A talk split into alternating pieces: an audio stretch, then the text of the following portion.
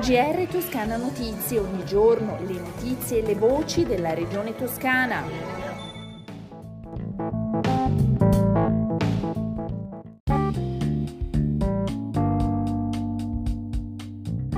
Gentili ascoltatori e ascoltatrici, bentornati, questo è il GR di Toscana Notizie. C'è il via libera al ponte fra Signa e Lastra Signa e c'è la volontà corale da parte dei sindaci del territorio alla sua realizzazione. Il punto è stato fatto dal presidente della regione Eugenio Giani che ha trovato le risorse.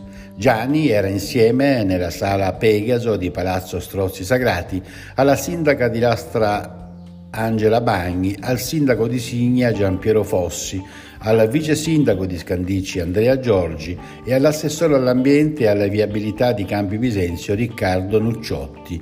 Il Presidente ha ricordato anche il rilascio del provvedimento autorizzatorio unico regionale da parte della Conferenza dei servizi relativo alla pronuncia di compatibilità ambientale per la realizzazione del nuovo ponte sull'Arno e relativi collegamenti viari tra lo svincolo della Fipili di Lastra Assigna e Signa. Ma ascoltiamo il Presidente Gianni. Questo ponte se ne parla da decenni senza mai realizzarlo. Oggi viviamo una tappa fondamentale. Eh, la spinta, il lavoro fatto dai comuni, dai comuni di tutta la piana fiorentina, ma a partire naturalmente dai comuni di Signa e di Lastra Signa, ma poi ci metto eh, le analisi che sono state fatte, quindi la spinta dal comune di Campi al comune di Scandicci, eh, al comune di Sesto Fiorentino come al, eh, ai comuni di Firenze di tutto quello che oggi nell'area fiorentina sente alleggerirsi un peso della viabilità fondamentale. E il lavoro fatto dagli uffici della Regione ha portato la Regione a guidare il progetto alla conclusione della conferenza dei servizi. Presente alla conferenza stampa l'assessore all'ambiente Monia Monni che ha ribadito l'importanza strategica dell'opera per il territorio mentre Stefano Baccelli, assessore alle infrastrutture, ha aggiunto siamo ad una svolta determinante.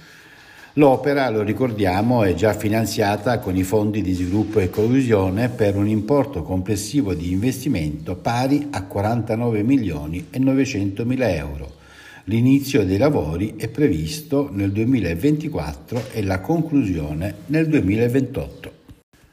I centri storici delle nostre città, dai borghi più piccoli agli abitati più numerosi, stanno vivendo un nuovo rinascimento grazie ai benefici della legge sulle città murate, promulgata dal Consiglio regionale proprio all'inizio di questa legislatura.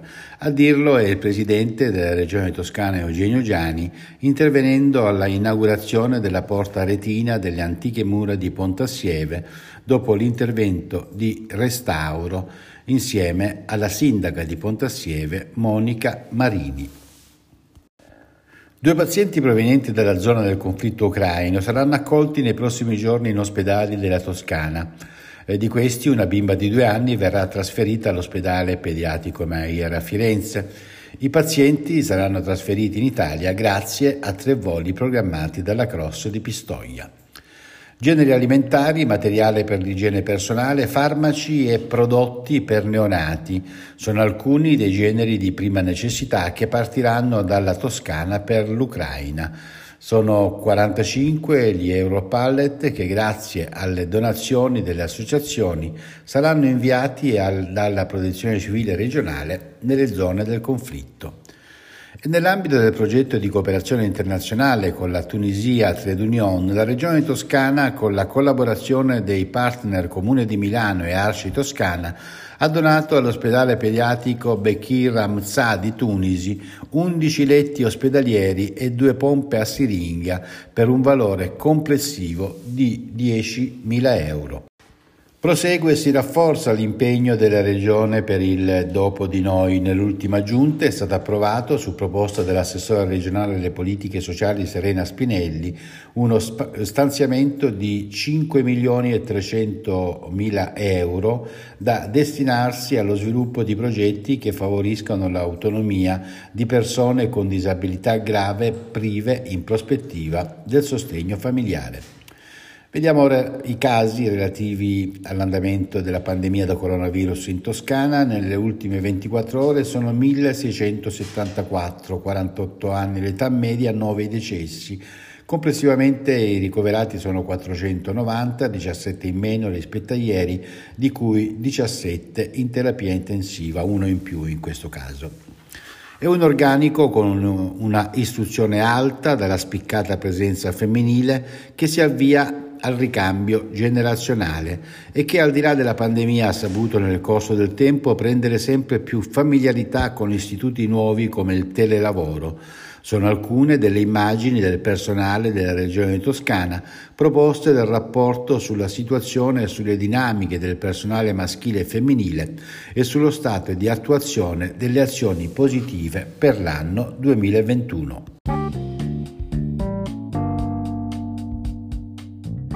Le previsioni del tempo, in questo weekend in Toscana si preannuncia un sabato sereno o poco nuvoloso, una domenica invece più nuvolosa. Le temperature sono stazionarie un lieve aumento con punti in pianura fino a 27-28 gradi.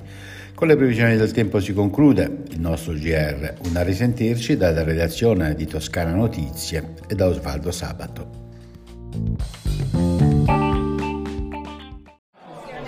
GR Toscana Notizie, ogni giorno le notizie e le voci della regione toscana.